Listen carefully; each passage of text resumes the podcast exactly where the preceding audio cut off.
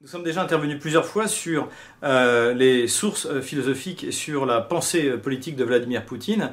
nous l'avions fait notamment en ce qui concerne son approche négative de la révolution bolchevique et des bolcheviks, hein, puisque nous rappelons qu'il avait comparé d'ailleurs les libéraux, les libéraux russes qui travaillaient pour les États-Unis aux bolcheviks qui travaillaient eux pour l'Allemagne en 1917, notamment bien sûr le fameux épisode du train de, Lénine. Euh, donc euh, nous avons également vu, euh, dans le cadre de notre revue de, nos, conseils de lecture, l'excellent livre de Yannick Jaffray, donc, que je vous rappelle, Vladimir Bonaparte Poutine. Et nous avons eu l'occasion, un peu par hasard, de pouvoir nous plonger encore davantage dans justement la source de ce qui est aujourd'hui, ce qu'on peut appeler aujourd'hui, ce qui s'appellera sans doute dans les, dans les décennies à venir le, poutinisme. Euh, en fait, cette, cette, cette, approche nous a été permise euh, grâce euh, à la rencontre avec un jeune sous-lieutenant qui s'appelle le sous-lieutenant Colin Chastel, donc qui est venu faire un mémoire dans, le cadre donc de, de, sa scolarité à Saint-Cyr avec l'Institut de Moscou des affaires internationales, donc le MGIMO, et il a travaillé justement sur les origines et la mise en œuvre du tournant conservateur en Russie. L'approche de Colin Chastel est originale puisqu'elle se fonde sur un livre qui a été publié par quelqu'un qui est plutôt hostile à Vladimir Poutine, même franchement hostile, qui est le euh, rédacteur en chef, je crois, de Philosophie Magazine, qui s'appelle euh, Mikhail euh, Elchaninov, qui publie en 2015 un livre qui s'appelle Dans la tête de Vladimir Poutine. Euh, donc pour critiquer bien sûr euh, le conservatisme de Vladimir Poutine. Euh, et dans ce livre, il note que en 2014, Vladimir Poutine a fait distribuer aux, fonctionnaires de Russie trois ouvrages dont il estime, et sans doute avec raison, qu'ils sont les fondements de la pensée philosophico-politique de Vladimir Poutine. Le, premier ouvrage est un, ouvrage de Nicolas Berdaïev, donc qui, euh, s'appelle L'inégalité, qui a été publié en 1918, juste après la Révolution. Le deuxième est un ouvrage de Vladimir Soloviev, qui est un philosophe majeur euh, de la fin du, du 19e siècle, et euh, qui, qui nourrit une réflexion longue et puissante sur le bien moral et, et sur le bien en général. Le troisième ouvrage est un ouvrage de Ivan Ilin, euh, qui, est, euh, qui est un immigré euh, russe blanc en Suisse, et qui publie un livre dans lequel il explique la nécessité du retour à la Russie, à son héritage millénaire. Ivan, Ivan Ilin donc s'appuie donc sur ces, ces deux fondamentaux en fait du pouvoir qui sont euh, la souveraineté et le patriotisme qui doivent garantir euh, en fait euh, l'existence de la Russie et du peuple russe à travers les âges. Dans cet ouvrage, il oppose également la démocratie formelle et la démocratie directe, donc pour laquelle il est favorable. cette démocratie formelle étant la forme reprochée justement aux démocraties occidentales. À partir de ces trois philosophes, donc Ilin, Berdaïev et Soloviev, eh bien en fait, on, comprend mieux aujourd'hui la, politique que mène euh, Vladimir Poutine, non seulement euh, du point de vue international, qui est l'aspect souvent qui nous intéresse le plus en tant que Français, mais on s'aperçoit que finalement c'est pas son domaine, son domaine, le domaine dans lequel il s'investit le plus. Son domaine, c'est vraiment dans la politique intérieure. Il y a vraiment une volonté de Vladimir Poutine de régénérer la Russie et le peuple russe. Et, différentes explications, notamment qu'il donne des mots qu'il a donnés, sont plus compréhensibles. Lorsque par exemple il dit que euh, la, seule, euh, la seule idéologie euh, en Russie c'est le patriotisme.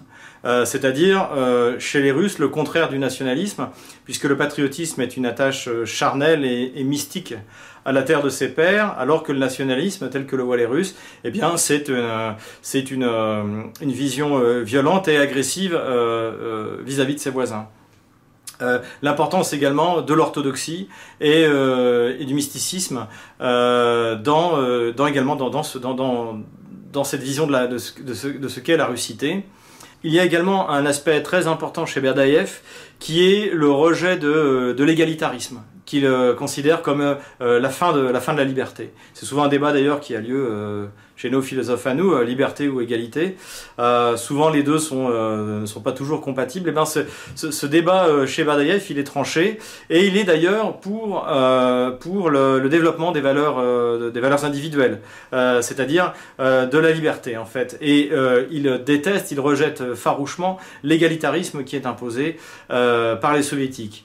Et cela peut expliquer notamment le fait que, euh, même si l'on rencontre beaucoup de, supporters à gauche euh, de Vladimir Poutine, euh, y compris dans la gauche française, eh bien la politique, de Vladimir Poutine est libérale. Pas libérale au sens de l'ouverture des frontières et de l'abandon de la souveraineté à des superstructures euh, ou à euh, des, flots de marchandises ou d'êtres humains, mais dans le sens où euh, l'État doit être ramené le plus possible à ses fonctions régaliennes et laisser les entrepreneurs entreprendre. Et, et donc dans cet aspect, ce rejet de l'égalitarisme est aussi, donc on voit beaucoup chez Badaïev, explique beaucoup les choix qui sont faits notamment en politique par Vladimir Poutine.